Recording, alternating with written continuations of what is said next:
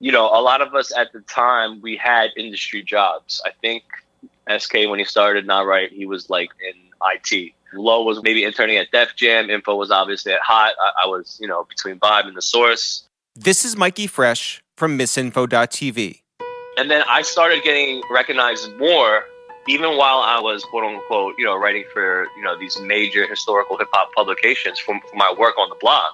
And then I started getting like this treatment from labels, from big brands, from artists that I thought only Sway got, that I thought only people on MTV got. Because you got to remember, I'm still new to the industry. So once I started getting the fucking Gucci Mane album early before the place I work, or being offered to, you know, go to Coachella or or or fly to London or yeah, yeah, yeah all, all these things, and they're more concerned about, hey, we need coverage on missinfo.tv, not necessarily where I work. So it was crazy just to be invited to the table because of my work through this blog, through something that a lot of artists and labels thought were bad and thought we were some people who were specifically out to leak their music for harmful purposes to gain profit or anything off that. None of us in the new music cartel started these blogs for the purpose of becoming tastemakers or becoming kings or becoming these quote unquote internet celebrities. You know, we all started for the love of music. Like we all literally just cared about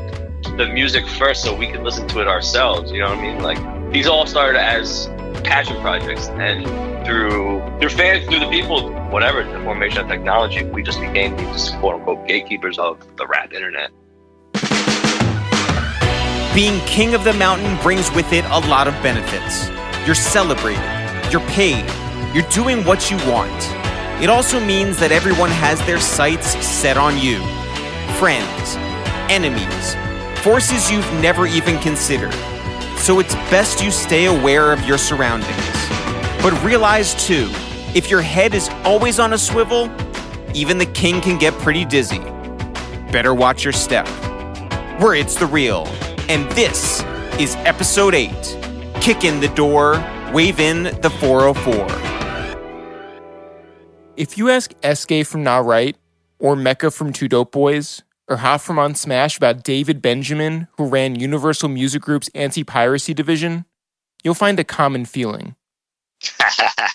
David Benjamin, that motherfucker. I know he sent an awful lot of C and D's. That's what I remember about him. Oh, that dickhead lawyer that tried to get us shut down and insisted that we were nothing more than bootleggers and pirates and hackers. Huff, what does the name David Benjamin mean to you? My old friends from Universal. What kind of impact did he have on the blog era? If you ask him, he was our biggest champion. that's a, that's a great answer. Um, I, I know he always uh, would even submit me music from his son's bands at the time. Finding information on David Benjamin online is not easy. But if you do enough digging, you'll find a very compelling story. One that includes David's brother Dick, who was the director of manufacturing at Sony Music CD plant in Carrollton, Georgia. Prior to that, Dick worked at the plant back home in Terre Haute, Indiana, before Sony bought CBS Records. In fact, David and Dick's mother worked at the Terre Haute plant too, back when it was the first CD manufacturing facility in the US. And you could say the music business was really a family business for the Benjamins, and it's no wonder that David would take anti piracy so seriously, with jobs so close to home on the line. And that would have made for an amazing episode. Except, it's about the wrong David Benjamin. Motherfucker. So let's talk about the David Benjamin. Starting in 2002, as UMG's SVP of anti piracy, his mission was to stop the theft of music, a problem that was not only hitting the company's bottom line, but becoming a talking point everywhere he went. Speaking to a group of students at Princeton in 2003, he was asked point blank if he could save the music industry. He said, quote, I have no choice but to save it. The student newspaper felt he projected desperation. To hear David describe it, his entire career had been about promoting artistry and protecting artists. When he worked as a lawyer at CBS Records in the 80s, He helped integrate MTV when he threatened to pull all of CBS's videos from rotation unless Michael Jackson's Billie Jean got played. In the 90s, he was counsel for LL Cool J, Mary J. Blige, and the Olsen twins. And now, he would protect the business as a whole. In this new role, and perhaps by his own doing, David Benjamin was the face of this operation. Every takedown sent out wasn't from the UMG legal department. It was from David Benjamin himself. A coworker of his in London said, quote, "Are you going to stop piracy?" No, you're not. To try and set that as an objective is just not going to succeed.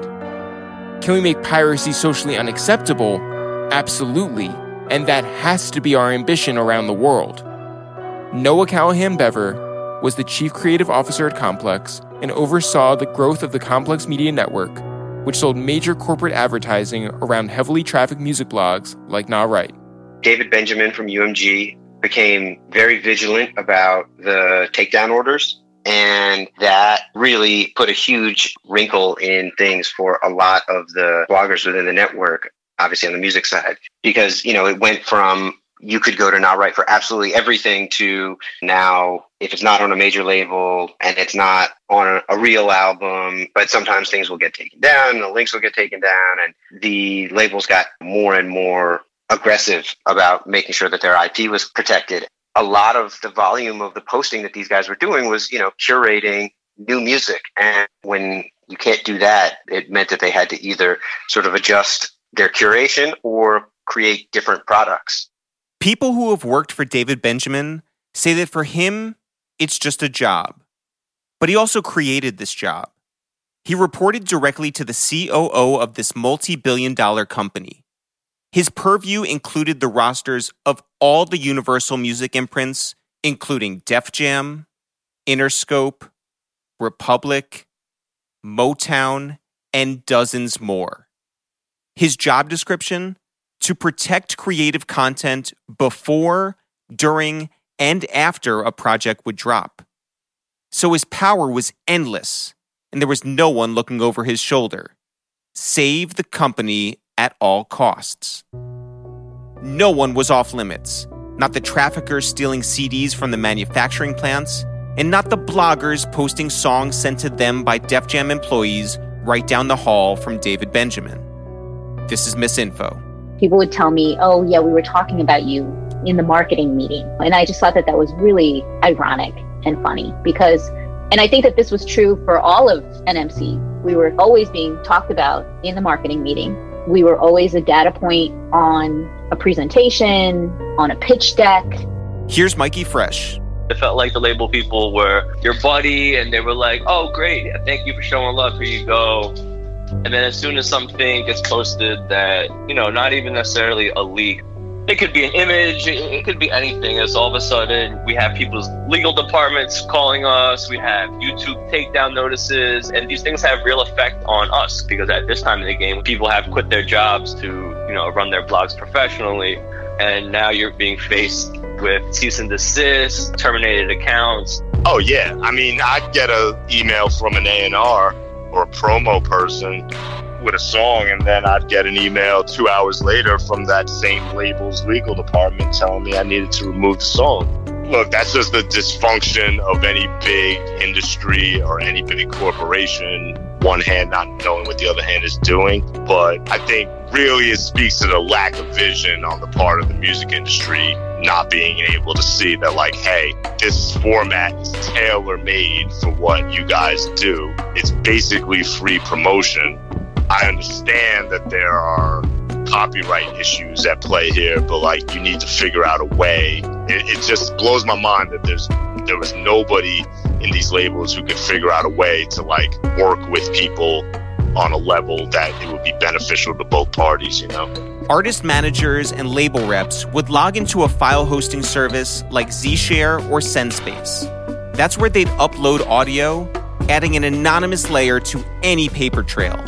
Records were leaked, and the bloggers were the ones left exposed. For most of the labels, we were getting those links sent to us but they were from like these shady Gmail accounts that had no traces back to who the actual person was. Andreas Hale was at BET.com.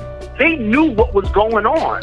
But it always is something when you have the big brothers watching the little brother and allows the little brother to build a sandcastle, but then that sandcastle is bigger than yours, and you just want to kick that shit over. That's kind of what happened. The irony of it was so ridiculous because from the complete outside, nobody really understood what was going on. But there's always some old backhanded deals that happen where the label's like, here, can you premiere this? But you didn't get it from me. Like that shit was crazy. And then when it comes down, everybody's hands off. And now you're the one that's got to take the blow. But because there was no backup plan, there was no next step. This tension just existed. C&Ds would get sent out, bloggers would take down the offending links, and then they would post the next round of songs which would inevitably get taken down. Jamal Jamo worked in Def Jam's digital marketing department. It started as a sacrifice that I understood. It started as an L I knew I would need to take. Like these people that I've built a rapport with, some have become friends. Like, here's an understanding that they will just have to have. And then it turned into, well, there's still ways to show that this audience is crucial to their vital to our rollout. So we start sending album art, we start sending track lists. We treat them like a press outlet as opposed to treating them like a digital outlet here go pieces that you can post. And when there's 10,000 comments on it, I can take that back and say, well, look, here are the features that they're excited about. Here's what the comments are. Here's like where we are continuing to push the attention. Now, imagine if we did this with an exclusive record. Imagine if we did this with the 13th track from a 12 track album. Like, imagine if we fed this and use it to our advantage. Only two years earlier, they formed the New Music Cartel to try and regulate when and how songs, projects, and videos would debut online. Now, as a direct result of the label's takedowns, there was a smaller pool of music available to post and less diversity from blog to blog. Here's DJ A-Trak. The worst thing that happened to the blog era was, uh, and even though that touches on blogs that were run by a lot of our friends, was when those sort of cartels started happening and every blog was posting the same thing. To me, that completely killed the whole purpose of blogs. When it got to a point where you could go to 10 different blogs and they were posting the same three releases on that day, and then you can go to those same blogs the two days later, they have the same post again. I think that people who really are curators and who really have their own tastes and that that's the reason why they have, you know, some sort of platform it's important to prioritize that over the quick fix of did I post this at the same time as my competitor did. This is John Gotti. I always looked at them as each one of them were unique in a sense. Yeah, there was a ton of overlap, but that overlap existed because we were all posting some of the same material to a certain degree. Like a, you know, a certain video came out, we had to post it just so you could stay on top and stay relevant in a way. So we were all going to post that similar content. It's really the voice that you apply to it. And I always knew that Shake and Mecca were going to approach it one way. SK was going to write two sentences. On Smash was going to have their own take on it, and it was going to be mixed in with a ton of other content. Miss Info and that crew, they were going to approach it in their way. So you could always put your own spin on it. Complex allowed the blogs to benefit from their audiences. They put sales staff behind them and helped them grow from a cool, free platform into a business.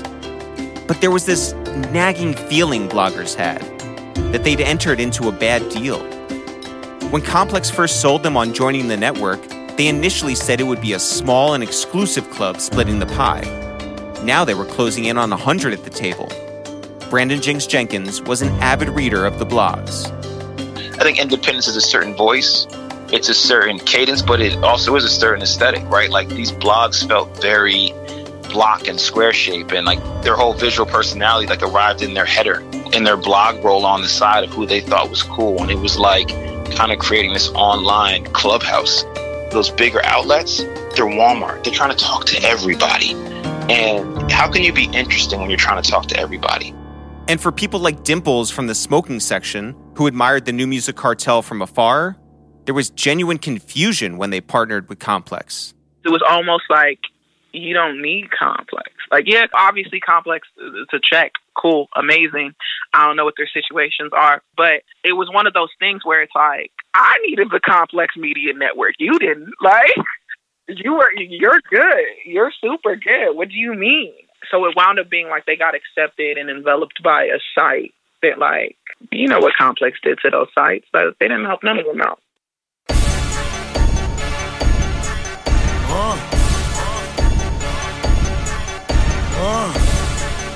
blowing money fast on this side, nigga. Catch up, nigga. Catch up.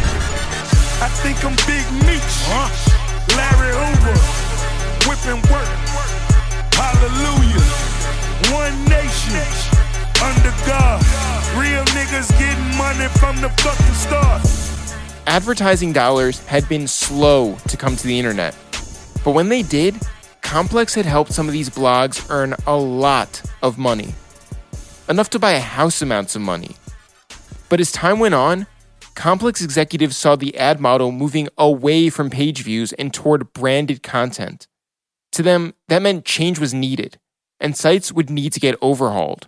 You would get really good at doing one thing, and then six months later, the entire game would change, and the thing that the advertisers wanted would be different. And um, I think that put a huge burden on all of us, both the blogs and the editors at Complex, to constantly be trying to innovate and figure out how to stay ahead of the curve. It was hugely expensive to build out a website in 2010, ranging anywhere from five to fifteen thousand dollars, depending on what you needed it to do. And that was a cost that these independent operators would have to undertake themselves. In fact, Complex had their designers mock up what a potential new Nah Right could look like, and then tried to charge Eske for the work. He declined. Any move away from what they'd been doing could lose their audiences. Meanwhile, Complex was afraid that the Eskes and Misinfos were putting a ceiling over their potential.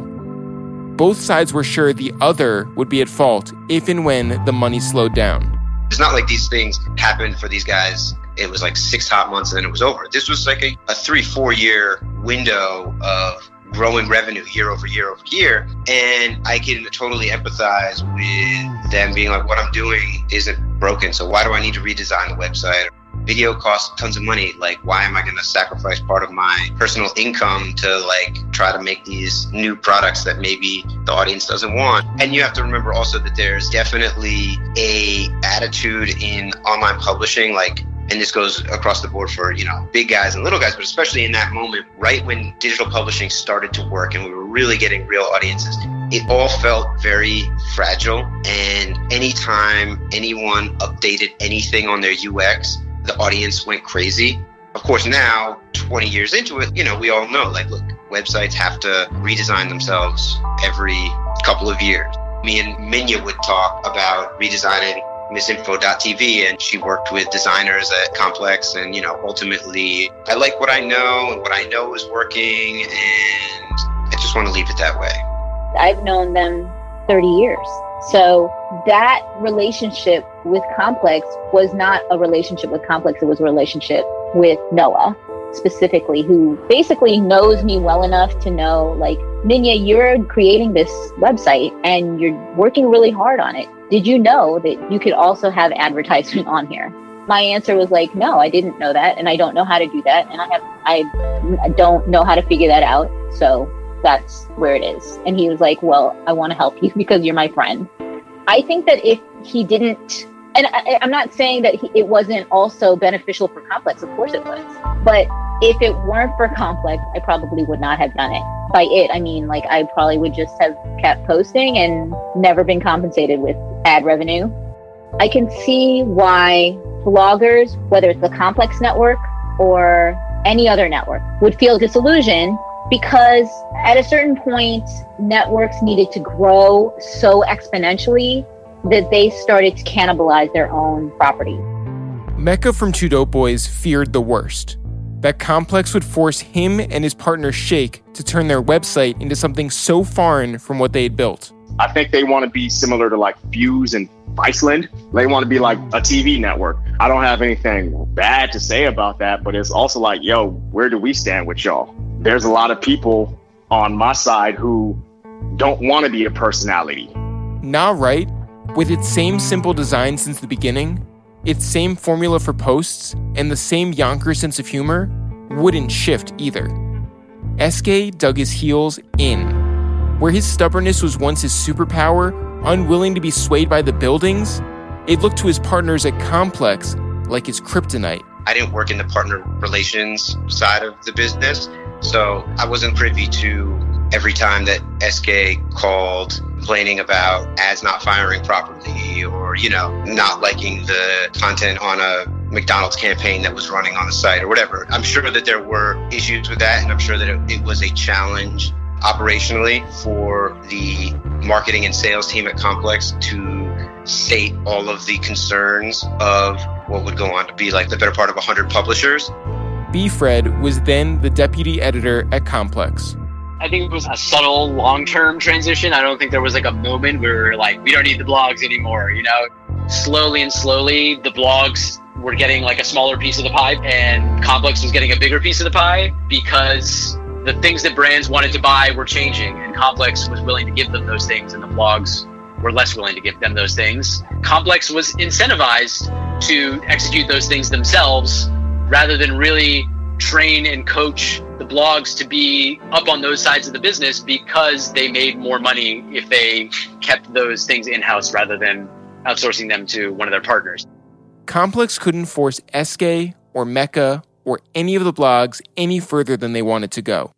They were 50 50 partners in ad revenue, nothing more. If Complex wanted full control, they'd have to buy their own properties and build things in their own image.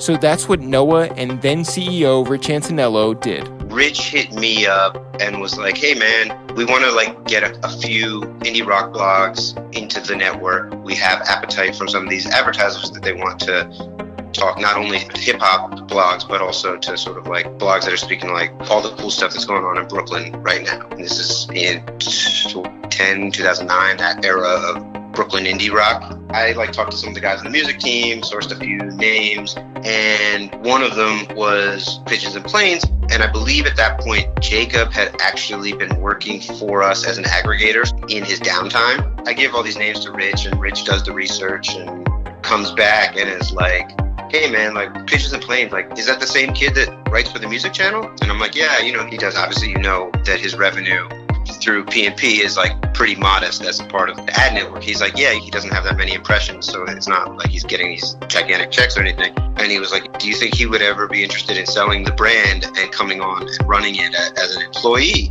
And I was like, I mean, I can't speak for him, but uh, I'm sure that if the upfront money was appropriately sized and felt like a good opportunity, he would certainly entertain it.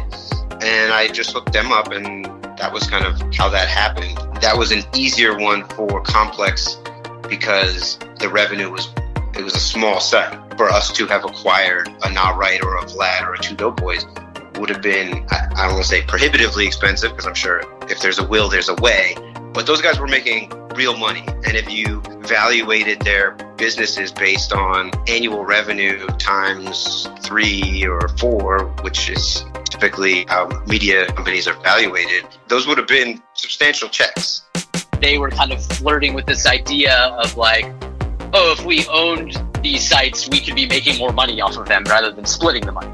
Capitalism, you know?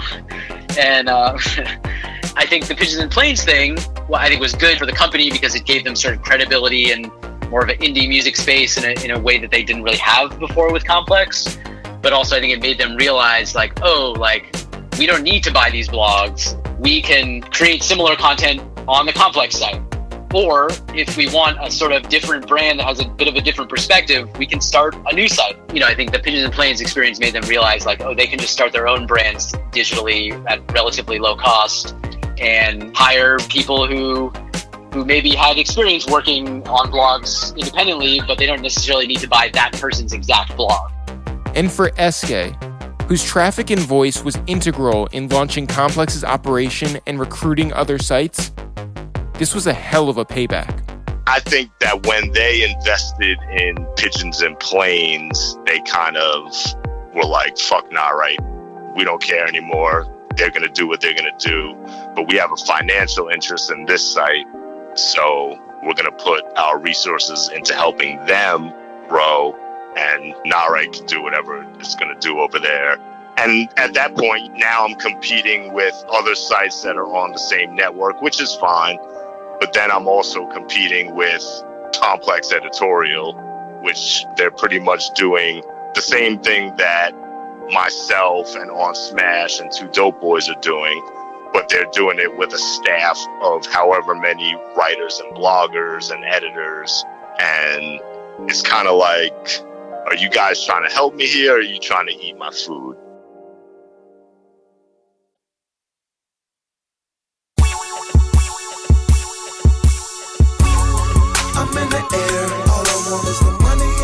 And I see it so clear. Weed in my grinder, nine on a million. Taylor gang in the planes, you know we over the building. They ask me how I fly. I'ma tell ya. Oh yeah. Game, I should be looking familiar. If they ask me how I fly, I'ma tell ya. You recognize G, I should be looking familiar. Double XL magazine was back in a place of influence, perhaps more than any time since they fired their longtime editor in chief, Elliott Wilson. The freshman covers proved that Double XL could, if nothing else, compete with the blogs. Elliott set out to finish them. In the year since he was let go, Elliott produced a TV show, did a little freelance writing, and flirted with taking a job at BET. But instead of committing himself to any of these traditional forms of media, he put together a loose plan for his own blog. One day, while crossing the street in Chelsea, he ran into a former coworker from Double XL, the writer Brian B. Miller. We just saw each other and we were just so happy to see him because, you know, he was gone and I missed him at XXL and we just had exchanged enthusiasm and then he's like, yo, um, you still got the same email? Elliott had him head out to the Georgia Diner in Queens, where he outlined an idea for B. Dot. Instead of the magazine environment they were used to, with fact checkers and copy editors and a staff of dozens, it'd be streamlined. Three of them to do all of the work. Instead of a monthly magazine, they'd be posting content around the clock. And instead of the two of them chasing down checks, they'd be bankrolled by Eminem's manager, Paul Rosenberg a couple weeks later, we had a meeting with Paul, and uh, he pitched the idea to me again, and he was like, "It's gonna be called Rap Radar." I was like, "The fuck is a Rap Radar?" it's like, it's like, am I gonna have to know HTML? I couldn't even hook up a MySpace page, you know. And he's like, "Yeah, it's gonna call Rap Radar," and he's like, "If you say with confidence, it'll, you know, it'll sound good." I was like, "Okay, Rap Radar." I was like, all right, well, website it is. I'm a magazine guy, but I give this this blog thing a chance. It seemed so long ago when Elliott took SK out to lunch, offering him a job at Double XL. Now, when Elliott approached SK, it was to pay his respect. When he first told me about it, I was like, okay, cool. I was like, oh, he's just trying to slide into my lane. I see. you know, I felt like, look, it's a free country. This is a free blog world. Anybody's free to start their own site and do whatever they want to do. You know, but then at a certain point, Elliott, he loves competition. So everything becomes a competition.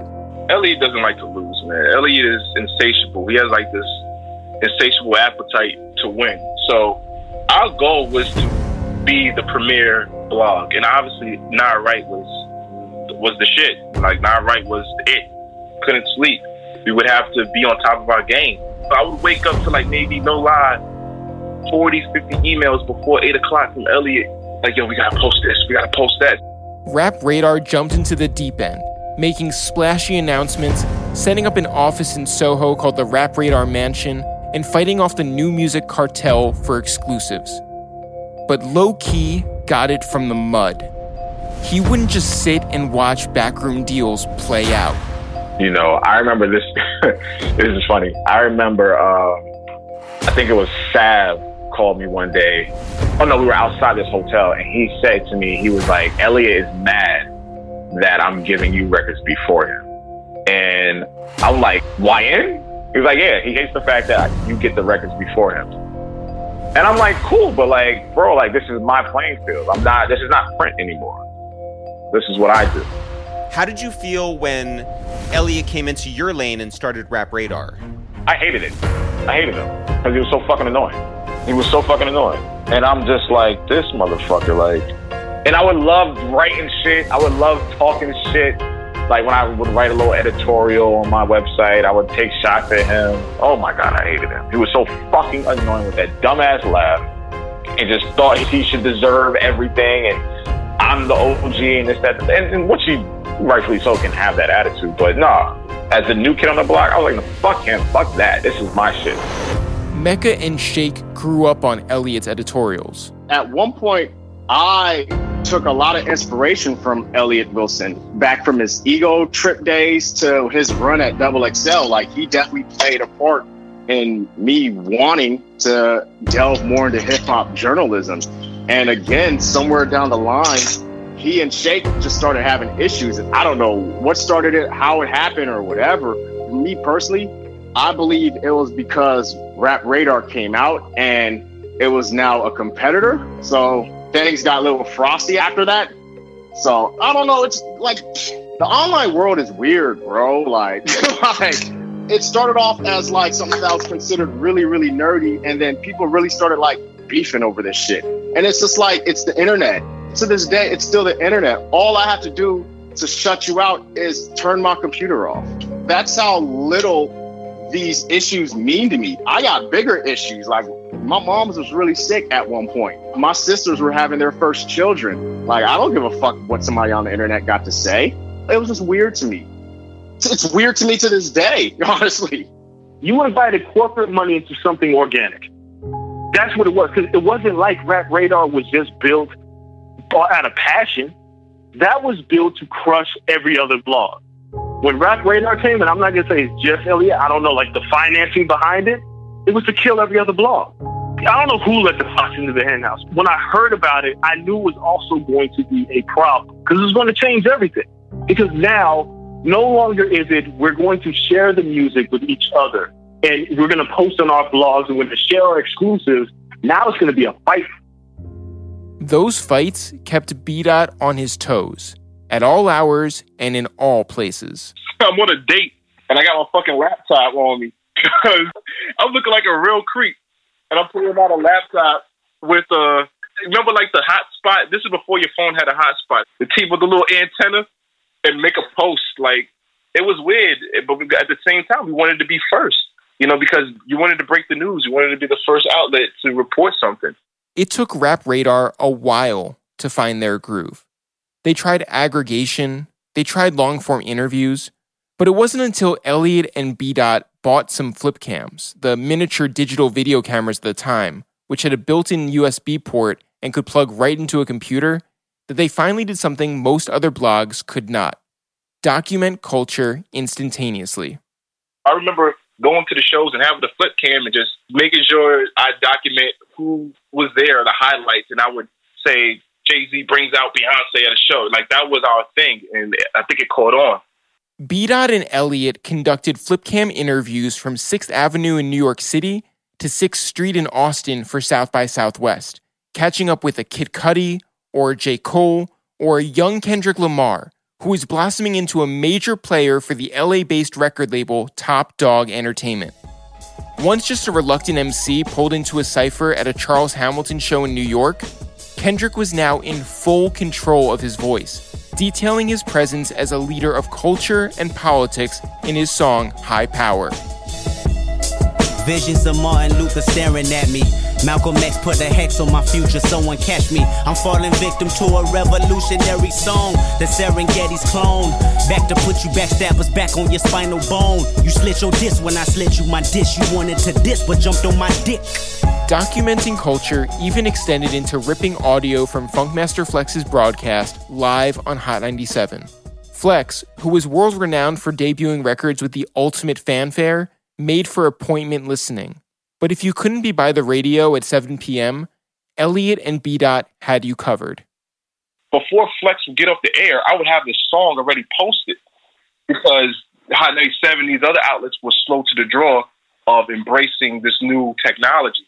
So a lot of times we weren't necessarily fighting for the exclusive, we were kind of creating it. Flex didn't get the internet.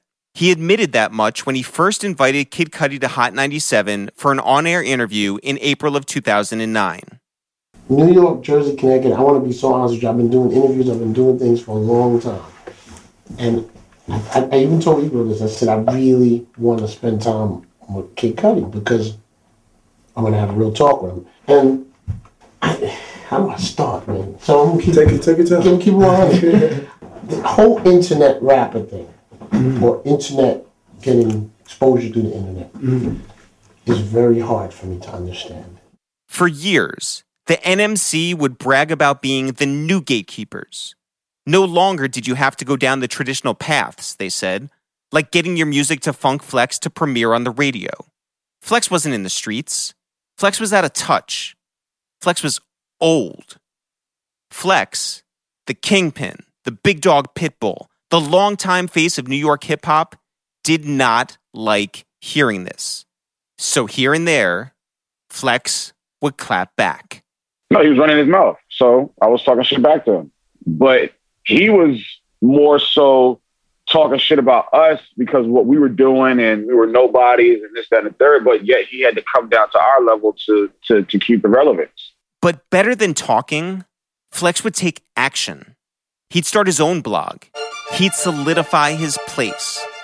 And more than that, unlike the SKs and Low Keys and Two Dope Boys, he'd approach this world like a business. But he wasn't about to get his hands dirty on the back end. For that, he turned to a handful of capable women. Dimples, who blogged for the smoking section, designed the site called In Flex We Trust. The way Flex was able to transition to digital was because he was a behemoth. It's like everyone was coming at things with scalpels and he came with a chainsaw. Karen Civil, who found success in her own blog, helped Flex conceptualize his. It's about growing, it's not about copying. Flex was doing what he had to do. He had to move forward in that space. Like he had to now realize, you know what, I need to pre record these. I need to get the audio up on my site um, because other people were taking his audio. So, which sense does that make? To be fair, other people are ripping your content. So, why not put your own content on your own page and then also put it on your YouTube where you can monetize? Marissa Mendez, who used her connections in the blogosphere to introduce Nicki Minaj and French Montana to the greater internet, visited Hot 97 on just the right evening. but he didn't have many bloggers really. So that's where I came in. And he was like, yo, uh, what's your name again? And I was like, Marissa. and he was like, uh, he's like, don't you uh, like computers and shit? And he like did the typing move with his hands and shit. I was like, yeah, I do. And he was like, what are you doing now? I'm like, I mean, I work at like a, a fucking dentist office back home. I was like a year out of college and shit. But where Fake Shore Drive was focused on the Midwest, or Dirty Glove Bastard was all about Southern rap, In Flex We Trust was more like supermarket sweep. Grab everything you can. we did not have an angle. We just whatever Flex liked. It was about cars and dogs and rap and fucking uh, news story. He wanted everything like this man, and he was so hands on. He never was not hands on for the whole seven years that it went on. Like obsessively, he would email links all day long. Post this, post this, post this, post this, post this, post this, post this. Like he did not stop. But he just he just wanted to be the biggest website on the, the internet. that was his goal. In the midst of posts about dogs, or sex tapes, or dog sex tapes, there were exclusive songs that debuted on In Flex We Trust, including Runaway by Kanye and Make Me Proud by Drake and Nicki, proving that Flex still did have the juice. the biggest thing for him and the reason why he was able to come in and kind of almost I don't want to say outmaneuver, but carve out his own path as compared to like a Nah Right or Miss Info, what have you, was because he didn't have to search for the exclusives. One, two, he had the resources to build out a team that killed everyone on the publishing end. I'm talking Flex's site was updated 20 to 60 times a day. Peak Nah Right was going up with 20 to 25 posts. Peak Two Dope Boys going up with 20 to 25 posts. And he's tripling their output. Hot 97 then executive and on air personality Ebro Darden respected what Elliott and Flex were up to. I think they were trying to go compete and they wanted to go where the audience was going. They wanted to maintain their, you know, competitive nature and, you know, because there is in hip hop you know, wherever the game's going on at. You know, it's kind of like how pros still show up to the Rucker. They're going up there, okay, let me go see what's popping. I'm playing, I'm Kobe Bryant. I'm playing the NBA. Y'all think this shit is sweet. Let me come on over where y'all play at and show y'all what this really is. Or let me see if I still got it and get in here and mix it up with these young boys and girls and, you know, turn up. Let's go. I heard y'all was over here popping shit. Well, here I am. Flex doesn't do anything small. So if he's getting in the game, he wants to be the number one at whatever the fuck it is that he's doing. Flex changed the rules of the game. Who would survive would be about money and advertising, not taste. And inside the labels, high level executives finally figured out how to reassert control. They weren't hanging off a cliff, they were climbing a mountain.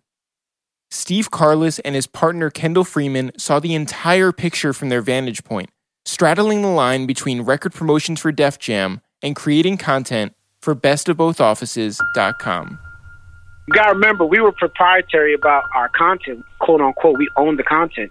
We own content with Nas in it. We own content with Jay Z in it. We own content with all of Rockefeller artists in it.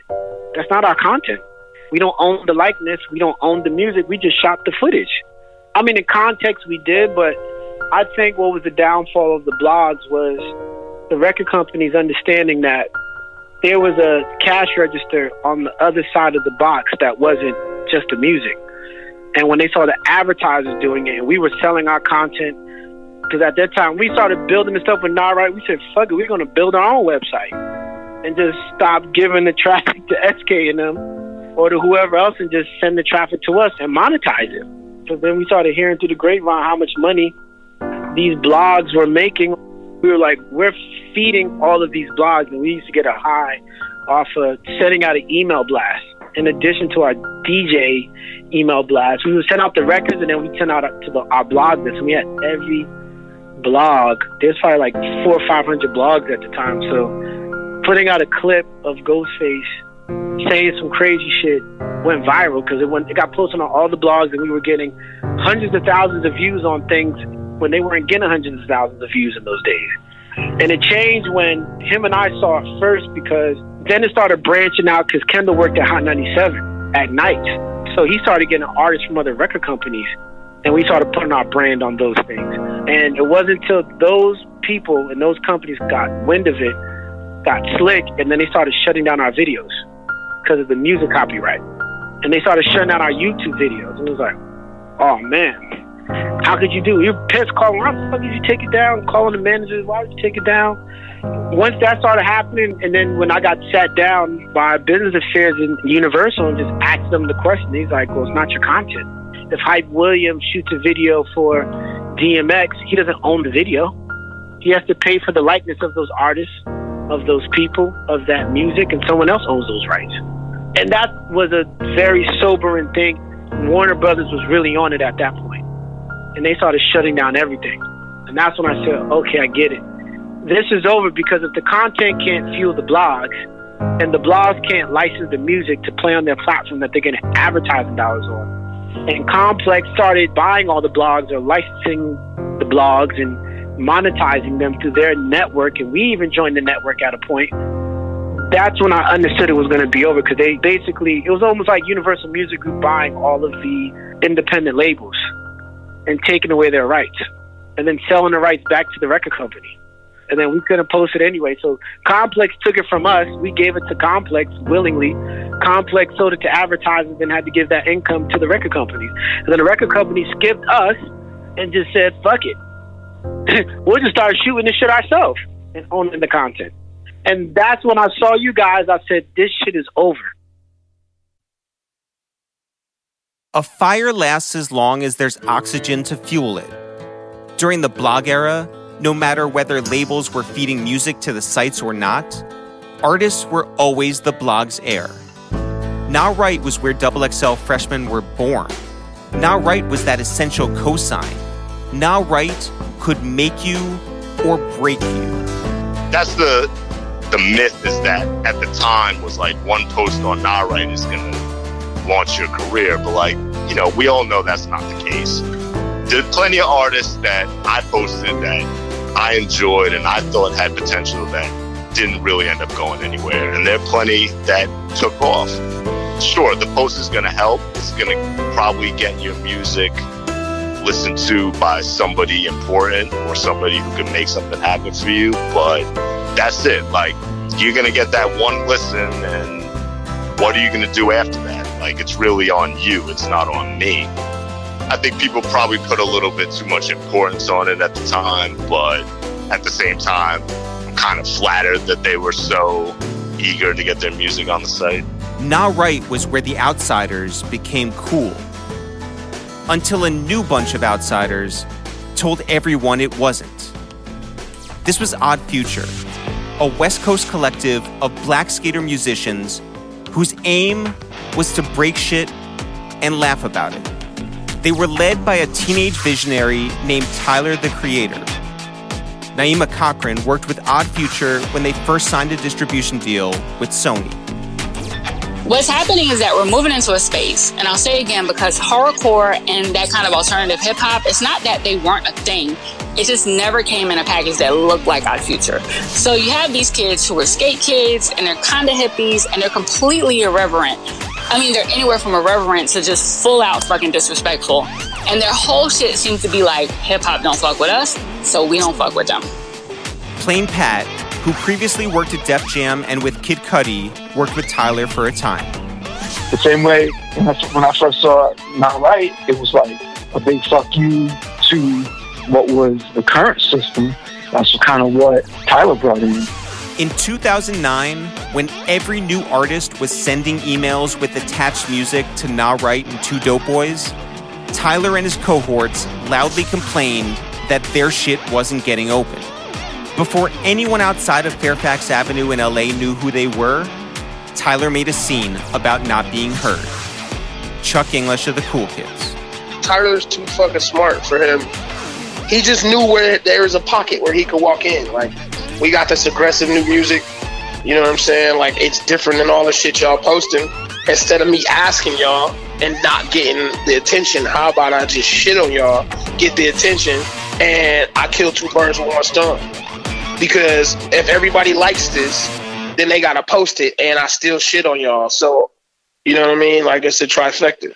Not only would Tyler take to Odd Future's official Tumblr page to make his case, but when it came to his next project, entitled Bastard, his first words were Yo, yo, fuck two dope boys and fuck Nah Right and any other fuck nigga ass blog that can put a 18 year old nigga making his own fucking beats, covers, videos, and all that shit. Fuck you post Drake ass cliche jerking, LA slossing rapping fuck nigga ass hype beats niggas. I remember never having heard of these kids in my life, and now there's a song that starts out dissing my brand. So it's like, all right, cool.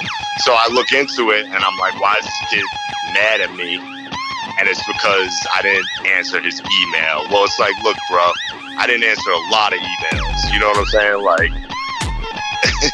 I don't know, man. Like, to this day, that shit amazes me that, like, that's some Trump shit, right? Like something doesn't go your way, so you turn around and start whining. Like I don't know. I thought, huh, that's funny. That's cool. I'll keep it pushing because I don't know this person. I never met this person, but this person has an issue with me over a perceived slight. And it's literally like all you had to do was just talk to me. I'm not an asshole. I'll leave that shit for my partner. but I, I'll, I'm definitely not one of those like I'm purposely ignoring you and everything. I just literally had no idea who you were because I never got your music. The blogs were the system. Odd Future were the youth. And they were winning. And the ironic thing about Odd Future is that they couldn't get the Nah Rights, you heard that new or hot new hip hop or whatever, but they were getting the LA Times and Rolling Stone. They were getting big outlets to talk about how much people didn't understand them. They got Fallon before there was any deal in place. And I remember watching that Fallon performance and I was like, all right, I have no idea what's going on here. Even from inside the Nah Right comment section, D Bills recognized the changing winds. if he shitted on you, it was just what it was. Because because you gotta understand Odd Future, they they were younger than the generation that was currently on Nah Right? For the most part. So they had a whole bunch of fans who would just be like, nah, we rock what Tyler said, so F y'all. So I thought that was interesting. The first time I went to their show, I remember Q-Tip walked in and I was standing outside about to walk in myself. So Q-Tip walks in and one of the kids goes, hey, that's Q-Tip. And then the whole crowd went, fuck you, Q-Tip. And that whole thing was crazy. Whether or not there were emails in the first place, what was true was that while Odd Future built and rallied a fan base, the blogs were painted by artists as the enemy. Andrew Barber. Dude, I thought it was great. I thought it was great for both parties. They had this renegade outlaw type of vibe. Like they were just coming in calling everybody old. Like, you know, anybody that was like 30, they were dissing you, like calling you old. You know, those guys are all that age now, which is crazy. You know, that's just kind of how life goes. Like everybody eventually becomes a, an elder statesman. I remember whatever they dissed SK and Two Dope Boys, I think on like MTV or the Woodie Awards or something like that. Like I remember that watching that and being like, dude, it doesn't get any bigger than that. No matter the battles the new music cartel faced throughout the year, from record labels to new competition to a new crop of artists, Thanksgiving 2010 would thankfully be a break. For Hoff from OnSmash.com, that meant gathering with family on Long Island. His Blackberry, though, would not stop buzzing. my phone was ringing off the hook and you know several people that were part of the team at the time were all reaching out asking like hey what's going on? And our general assumption was that the website was down or the server crashed or you know typically some common issues you face when running a website. Sometimes you know shit happens once i found out that wasn't the case contacted a registrar to see if there was any hack going on, and neither our host nor our registrar knew what the story was. And when a person who works at a company like GoDaddy is telling you they've never seen anything like this and they can't even tell at their level what's going on, kind of seems something bigger is afoot. Then I was like literally walking into a Thanksgiving family dinner so I tried my best to put it out of my mind. I shut my phone off and, you know, went about my evening. Meka was at his sister's house in New Jersey.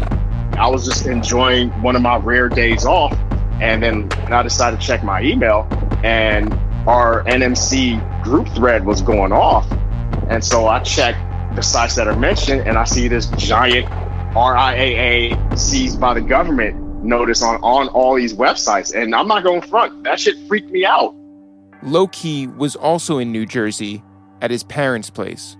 at the fucking dinner table, sitting with my parents. We're having Thanksgiving dinner, and I get a text it says, "Yo, on Smash has been taken by the feds," and my stomach drops. Splash, whose site Dajaz1.com was the main source for the new music cartel's exclusives, was driving to his parents' house with his kids in the back seat when he received a phone call from Loki. And Loki says, Yo, what's wrong with your website? I said, What do you mean? Go look at your website. I pull over, I get off the highway early and go pull up at somebody's house and go on their website. I couldn't wait till I got to my parents' house. I went there, turned on the computer, and I went to my website and I was quiet. I tried to refresh it a bunch of times and the same seized banner was on there. And I was quiet. Splash's site was taken too. I was scared that we were next. I'm like, if they're getting them, they're coming for us too. And I couldn't finish my food. Because now we're talking Fed level. So now I'm like, I didn't think we were that big of a deal to the feds would want to take us down or indict us or whatever the case is. I got back in the car, my kids were in the car, proceeded to my parents' house, went on their computer in their basement, and tried to go inside again to see if it was different. I didn't even eat fucking Thanksgiving dinner. I was at the table quiet and numb because I assumed I was going to jail. And I was like, I'm not going to jail again. Now, mind you, when I went to jail, I went to jail for selling crack to undercover back in the days. And I only did 10 months, two weeks, hard criminal time. The other nine and a half months, I was in juvie shit, which was kind of easy. But I know what that first two weeks did to me with being around hard criminals and the fights that I got into, and I lost more fights than I won. I was like, now I'm older, I'm not going to jail over this shit. I don't want to. So I was quiet. That's all I was thinking about was jail. I didn't eat Thanksgiving dinner as good as it looked or nothing. That shit fucked me up. Hoff's mind was going a million miles an hour, cycling through why this would have happened, the realities of the US government's involvement, and what would happen to his business. Effectively, you can't get to your website, you can't even get to your emails that were associated with that because there's no place to log in. So it was the way they were actually able to kind of shut down all our operations from a very high level. And in addition to not being able to access some of your content, when they seize the URL, the one thing that's anyone who's ever ran a website knows your Google ranking and authority and your SEO is kind of the most important thing a website has. When someone searches for OnSmash or Joe Budden or any rapper they may be looking for, you know, that's what dictates whether you're on the first page or whether you're on page 200. And when they completely seize your domain, they're effectively wiping clean five to 10 years of Google authority that you've worked up over time. So not only are they cutting access to all your content and your website and your emails, they are also wiping the slate clean of anything you've ever done before on the internet. The only time you hear about Fed talk or indictments is when when you hear about RICO charge or like someone selling drugs or someone getting killed. We're playing music. We're posting music. To be quite honest, I didn't know if at any moment my door was getting kicked in. Was my ATM going to work? You know, was my bank accounts going to be seized? Was I going to be arrested?